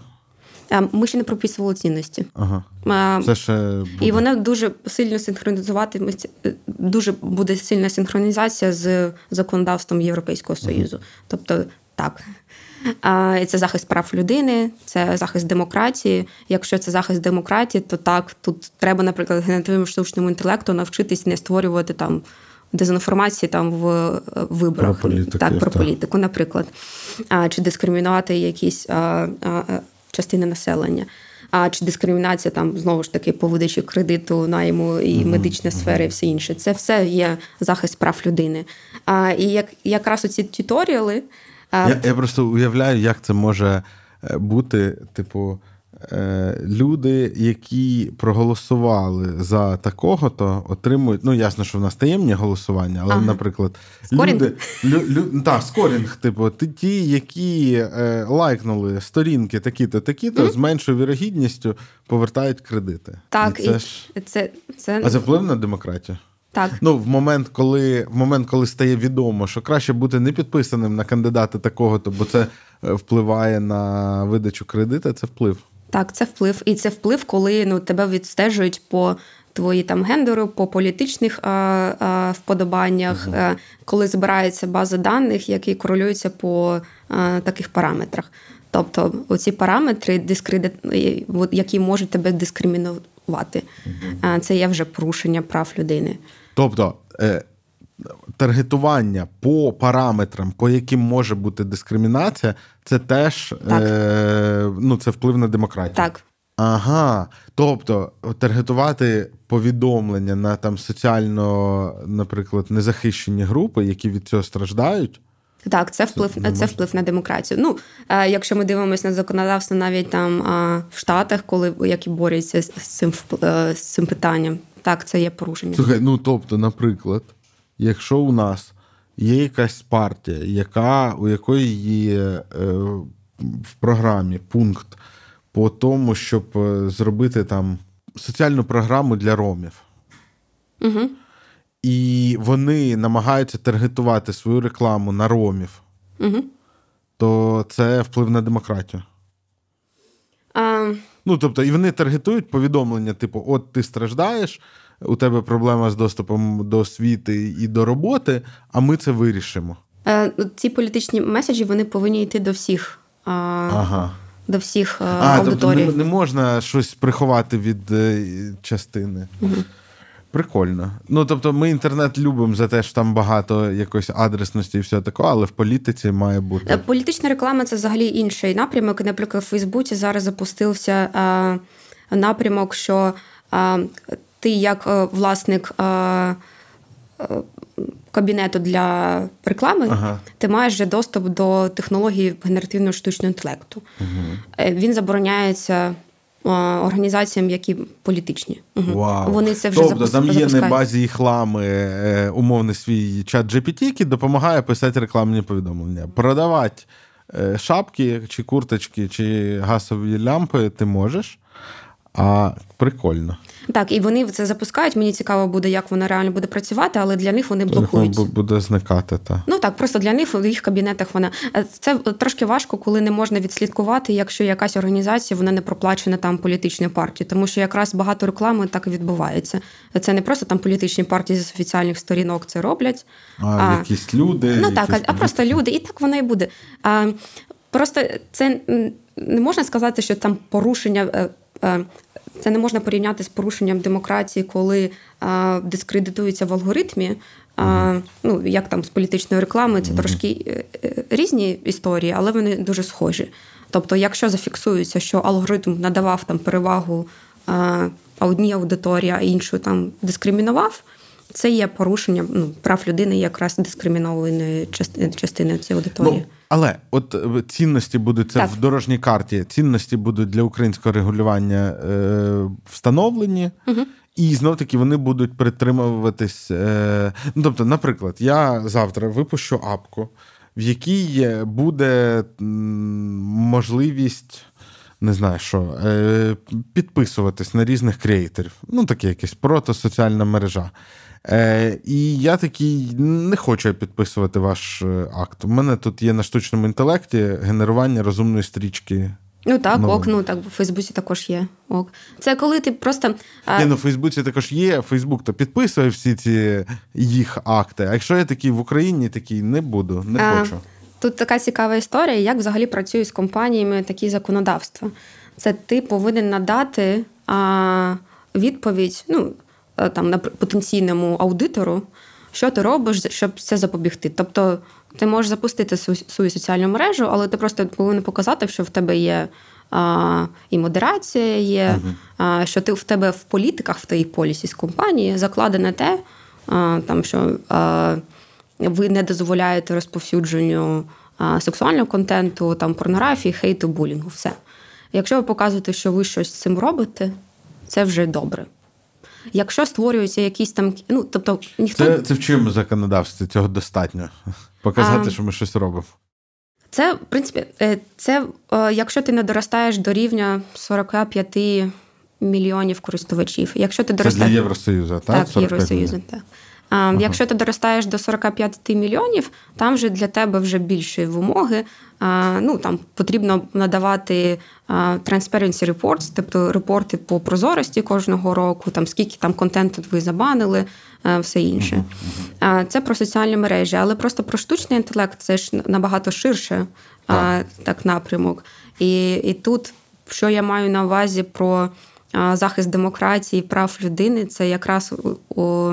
Ці приклади про найм на роботу, чи скорінг, чи ага. а, в суді видається рішення, яке ти не розумієш, і ніхто не розуміє, а воно було видане там автоматичною системою, і тебе там надіслали а, в, в ну, в тюрму.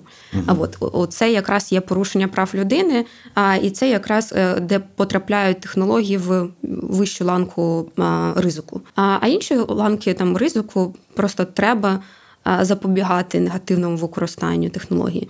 І коли я кажу про цінності, наразі так, в нас є декілька років, щоб, по-перше, скомунікувати, створити цю культуру. І саморегулювання, щоб компанії самі розуміли от ту стратегію, яку я говорила, що вони хочуть дивитися на вплив їх технологій, які він створює, типу, і і, і якось його фіксити, і входити більш в таку проактивну позицію, там в ініціативи, щоб створювати стандарти, е, туди докладати якісь ресурси. Стандарти вони самі по собі не створюються.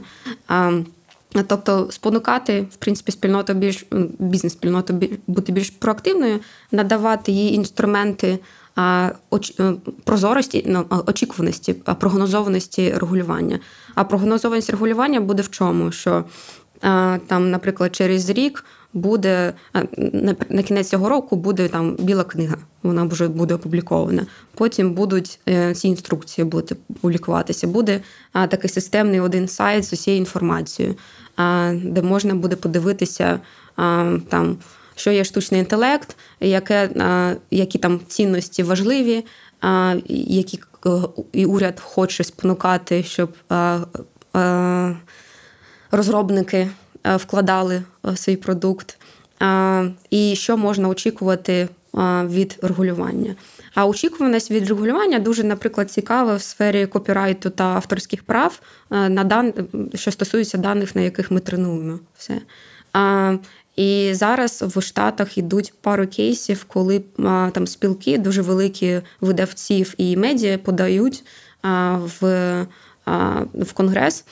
Щоб змінили, щоб створили нарешті там нове законодавство по копірайту, тому що вони зараз там вже надають якусь базу.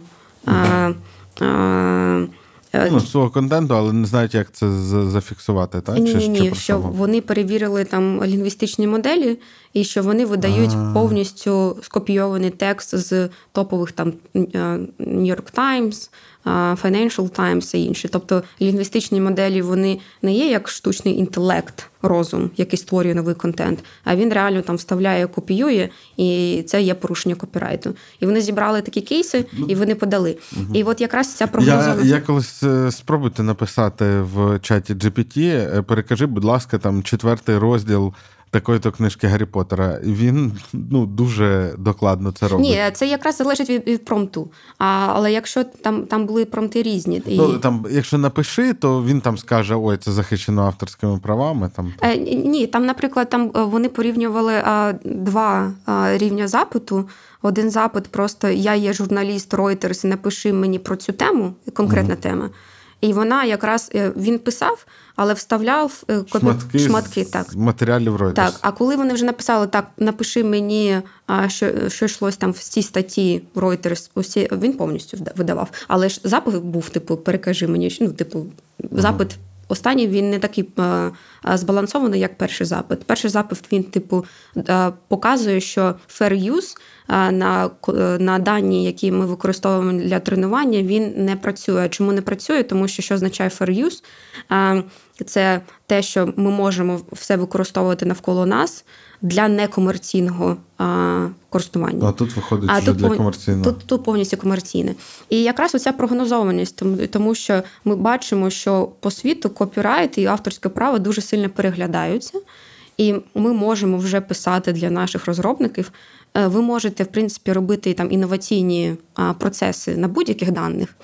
Але коли ви хочете там запускати продукт на ринок, отакі перепони у вас можуть бути.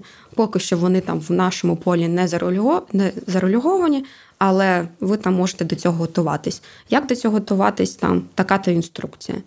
А для е, е, е, технологій більш вищого ризику будується там сендбокс який також від Мінцифри буде. От що за сендбокс? Це коли що? Ти твориш, що хочеш, а потім що? Розказуєш, що в тебе вийшло? Чи ні, чи це якраз стосується таких технологій, як медична сфера. А це ти створюєш свою там алгоритм, і потім до сендбоксу приходиш, і тобі роблять аудит твоєї технології.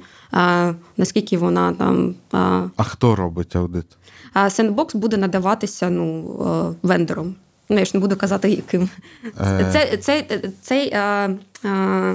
Тобто це такий сервіс держави, це, так? Так, це тестовий так, це сервіс, це тестовий, а, тестовий майданчик, типу. Угу. А, да. І Тест environment. Тестовий майданчик, куди можна принести, потестити що? Е, Технологію свою. Угу. І якась компанія, та це буде що, Мінцифри підрядник, чи чи ким це буде? Це держава буде фінансуватись? Чи... А, Так, ну я про це не можу говорити, тому що ага. я не від я від Ні, Як це теоретично працює? Я не знаю, Sandbox ж в Штатах є. Так, Давай от про штатівське розкажи. І, і є в в Іспанії так. Ага. От, Іс, от Іспанія, як там це працює? Да, Іспанія це перша е, країна, яка запустила сендбокси в е, в ЄС. А в Штатах вони ще не запущені, до речі. А, Ну, Просто тестується твоя модель на, у тестовому середовищі. Це може бути і а, на ризики, там red teaming, а, і на а, bias, ну, тобто на bias ну, рішень, яке воно видається. Тобто створюються кейси, які можна перевірити. Угу. А, ну тобто, і це робить, е, тобто, це таке е, тестування юридично-етичне, а не. Е, а не технічне. Так, так, так, так, саме так. Тобто сендбокси вони побудовані, щоб перевірити якраз у ці а, а, цінності, так би мовити. Ага, Запит, да, зараз те, що закладається в всіх регулюваннях. Так, да. і це робитимуть, е, от в Іспанії, це робить хто? Це робить приватна компанія по замовленню уряду, чи, чи як це відбувається? Ну так, це завжди є вендор, який надає цю послугу. Тобто це може бути Microsoft, Google, всі інші. А вони просто у них є така функція, це це як вони коли влаштовуються QA-ми працювати. Ну тобто, це умовно може бути якийсь великий аутсорсинг, до якого держава прийде і скаже: у нас тут треба буде ось наш набір цінностей, там якихось uh правил. Е, І ми хочемо наняти у вас команду QA, які під ці критерії будуть робити тест-кейси для моделей, які надходять, і власне тестувати їх. Так, наприклад, в Microsoft в них давно вже існує навіть свій підхід, свій там фреймворк по оцінки. А, там threat assessment, assessment ризиків, assessment по етичності, foundational models, тобто ці foundational models вони перевіряють і надають цю методологію. Тобто це може використовуватися. Вони завжди її можуть підтягнути під е, існуюче законодавство, е, що саме йде там в пріоритетах, і все і надавати цей сервіс. Ми вже виключили камери, але е, зрозуміли, е, договорюючи, е, що е, не проговорили одну цікаву тему про е, взагалі участь і коротше, про Microsoft, який цікаво себе поводить в цій сфері, і і трохи про Sandbox. Ну так, е, говорячи про дорожню карту в Україні, як я і сказала. Тобто це два роки, десь приблизно два роки, коли ми хочемо створити цю культуру, саморегулювання і культуру, щоб е, громадяни розуміли більше про штучний інтелект, про свої цифрові права. Тобто, біла книга, вона зараз в процесі розробки у Мінцифри. І потім будуть створюватися гайдлайни, тобто інструкції для компаній, також для громадян пояснення. В принципі. Ще раз, біла книга це це оцей набір практик е, так. хороших по тому, як працювати з так. штучним інтелектом, з датасетами, з з оцим всім. так? А, Біла книга це це більше якраз оцей опис а, а, і практик цінностей, е, в принципі, що буде закладатися в регулювання. Uh-huh. А, І потім вже інструкції. Це буде якраз е, більш практично і сендбокс. Сендбокс, який буде дозволяти технологіям, які мають найвищий ризик чи надають послуги уряду, тобто такі найважливіші технологічні рішення, вони будуть проходити е, перевірку в тестовому середовищі.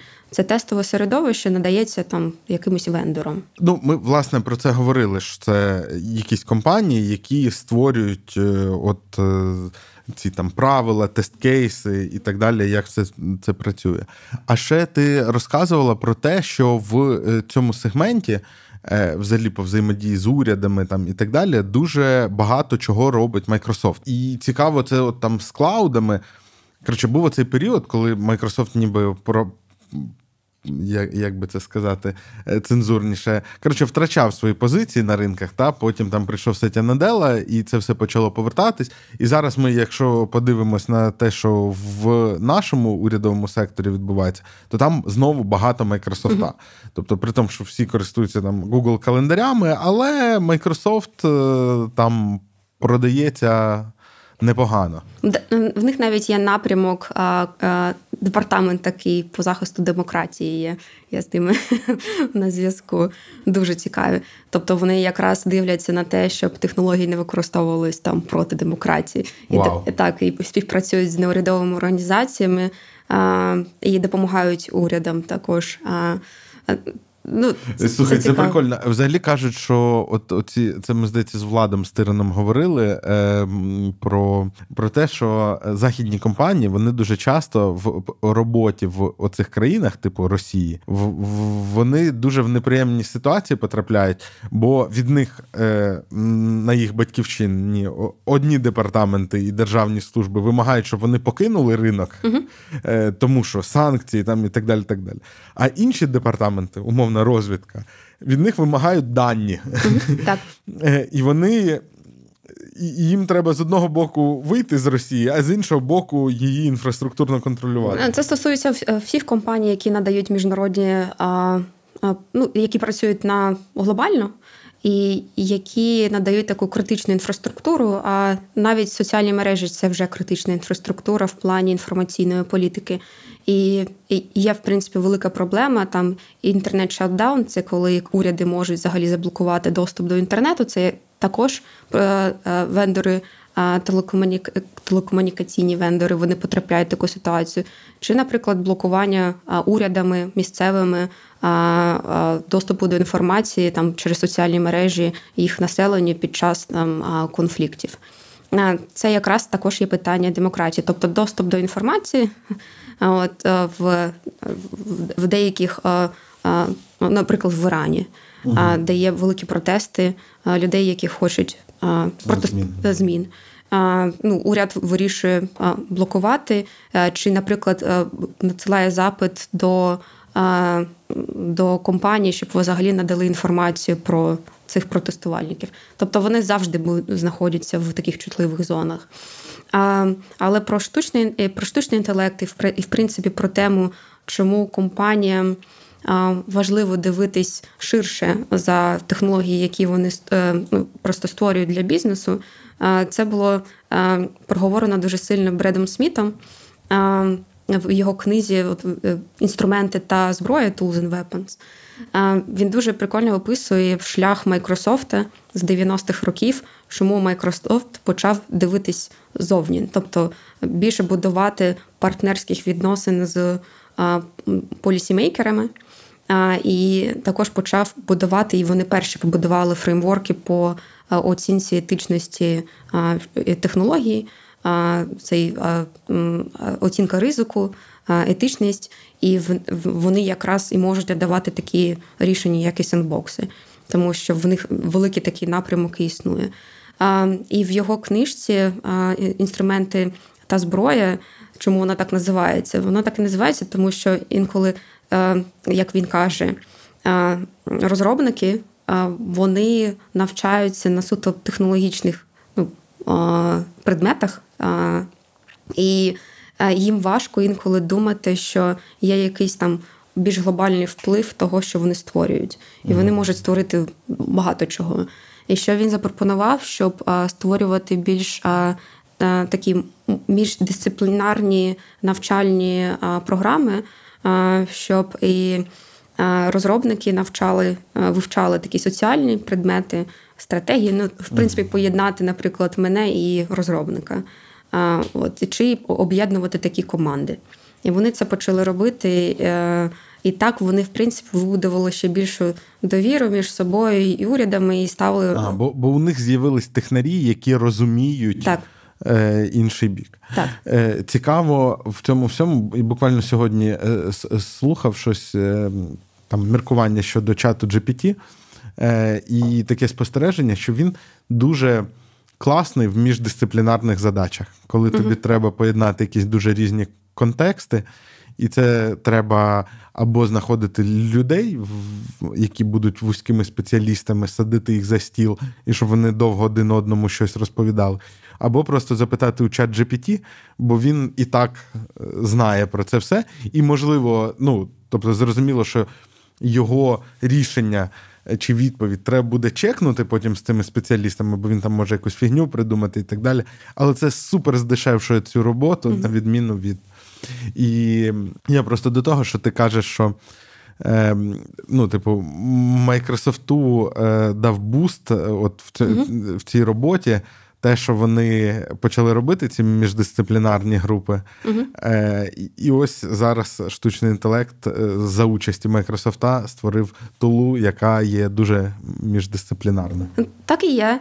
І і, і це дуже цікаво. Ну, Дивись, ці інструменти вони реально дуже допомагають. Ну, Я використовую постійно там ChatGPT і Anthropic. Вони мені дуже подобається різниця між антропіком і ChatGPT по стилю навіть. Е, антропік він такий більш е, серйозний. І він може опрацьовувати дуже великі документи, PDF там. А для мене це дуже важливо. Е, великі якісь там research пейпери чи полісі. Ну, зараз новий GPT ніби теж там збільшили контекст, але це у антропіка прям перевага uh-huh. їх, що він вміє з великими контекстами. Так. І і, і Бред Сміт, ну Microsoft так, вони якось за, за себе за собою заякорили, що побудувавши таке партнерство, ну деякі можуть сказати лобіювання, але лобіювання це це означає, коли ти хочеш зробити якісь зміни там в законодавстві, так ти чи пробудувати щось в плюс для себе. Що вони трошки інакше зробили це, вони почали працювати з тими департаментами. В уряді, які оцінюють там національні ризики, безпеку, міжнародну безпеку, створюючи такі команди, як там на захист демократії, і і створювати ці міждисциплінарні команди, і також запускаючи такі от ініціативи по фреймворкам, які оцінюють технології на ризики і на етичність. Для мене більш близько завжди ризики. От.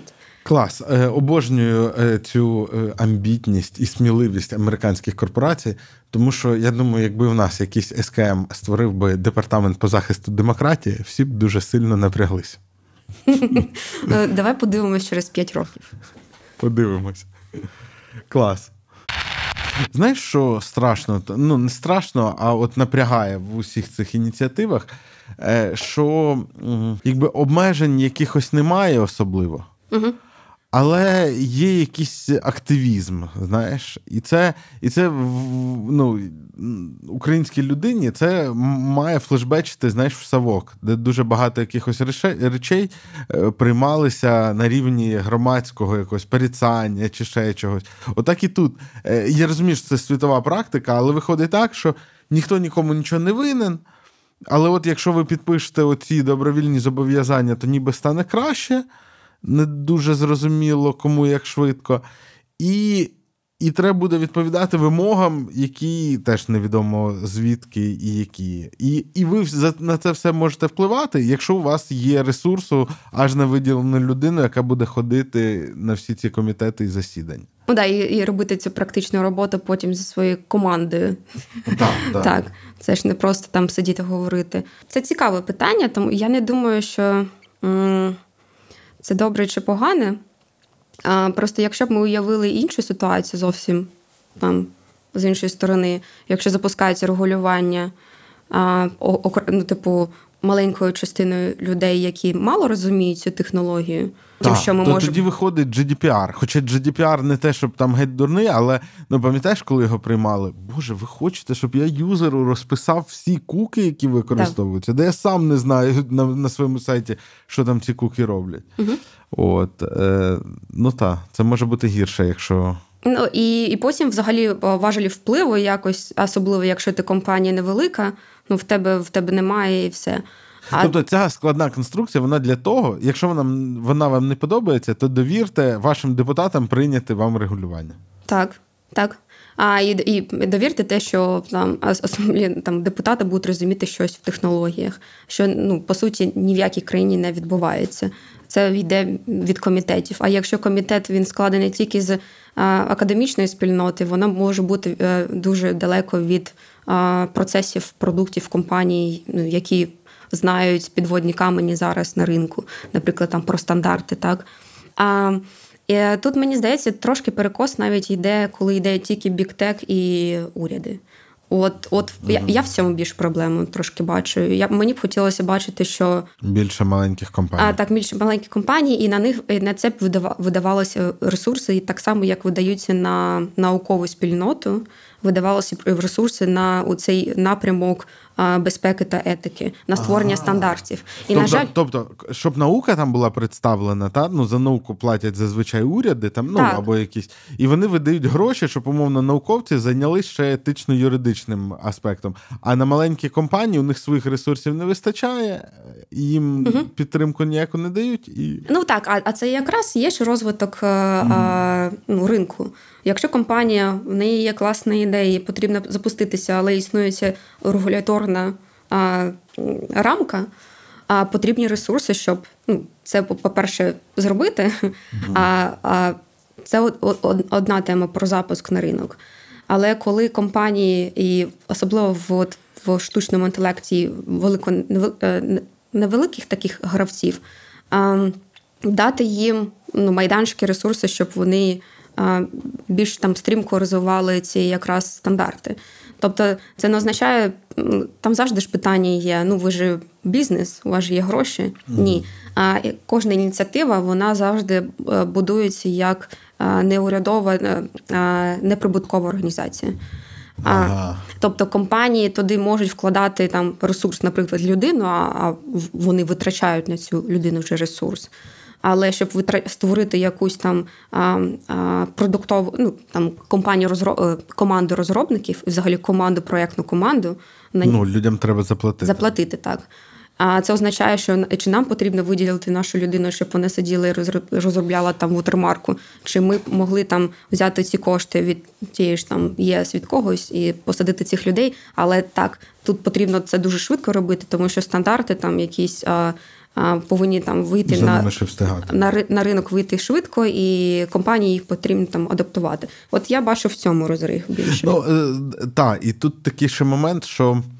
Е, це нагадує, знаєш, це є одне з останніх відео Стіва Джобса, де він в муніципалітеті Купертіно, здається, захищає там на слуханні щодо їх е, Apple парку, який вони збираються тільки будувати. Угу. Е, І і там йому е, ну, і там йому кажуть, ну ясно, що це велике будівництво, це з громадою треба домовитись.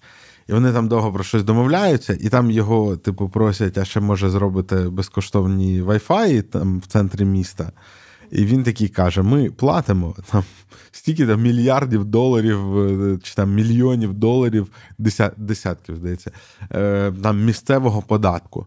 Е, давайте ви будете робити свою роботу і ставити Wi-Fi, де ви хочете, а ми будемо робити свою роботу і продовжувати платити податки. Ну і і в цьому плані це теж е, компанія має платити податки, а не вкладатись в розробку угу. того, що потрібно. Ну, все ж більше суспільству, мабуть, так. це треба, ніж самим компаніям. Так, і це якраз от е, про е, ціль. Тобто ці стандарти нові там потрібні для суспільства, правильно? А, Тому Воно легко казати, що коли легко видавати, е, виділяти гроші великі, там біктек, але все ж таки, коли регулятори закладають, що потрібні нові стандарти, це повинно також бути окреслено. Можливо, є якісь програми, які там підтримують їх розробку, наприклад, особливо для ну, країни, як нас. Мені здається, в нас ну, ми будемо більш слідкувати за за тим, що розробляється ну, по світу, і надавати цю інформацію структуровано uh-huh. в, в одному цьому ресурсі. Щоб компанії просто могли слідкувати за тим, що вже розробляється, що вони можуть там використати. От. Клас. Дякую тобі за цю розмову. Угу. Підписуйтесь на канал. Е, якщо вам було цікаво, підписуйтесь на Аню. Ми залишимо посилання на що на твій Фейсбук, Твіттер чи LinkedIn. LinkedIn. Отак. Сумна людина. Е, От і і пишіть, які у вас думки виникли з приводу. Е, І і ще щось пишіть. От так. на цьому щось напишіть. Дякую. Так. Дякую тобі.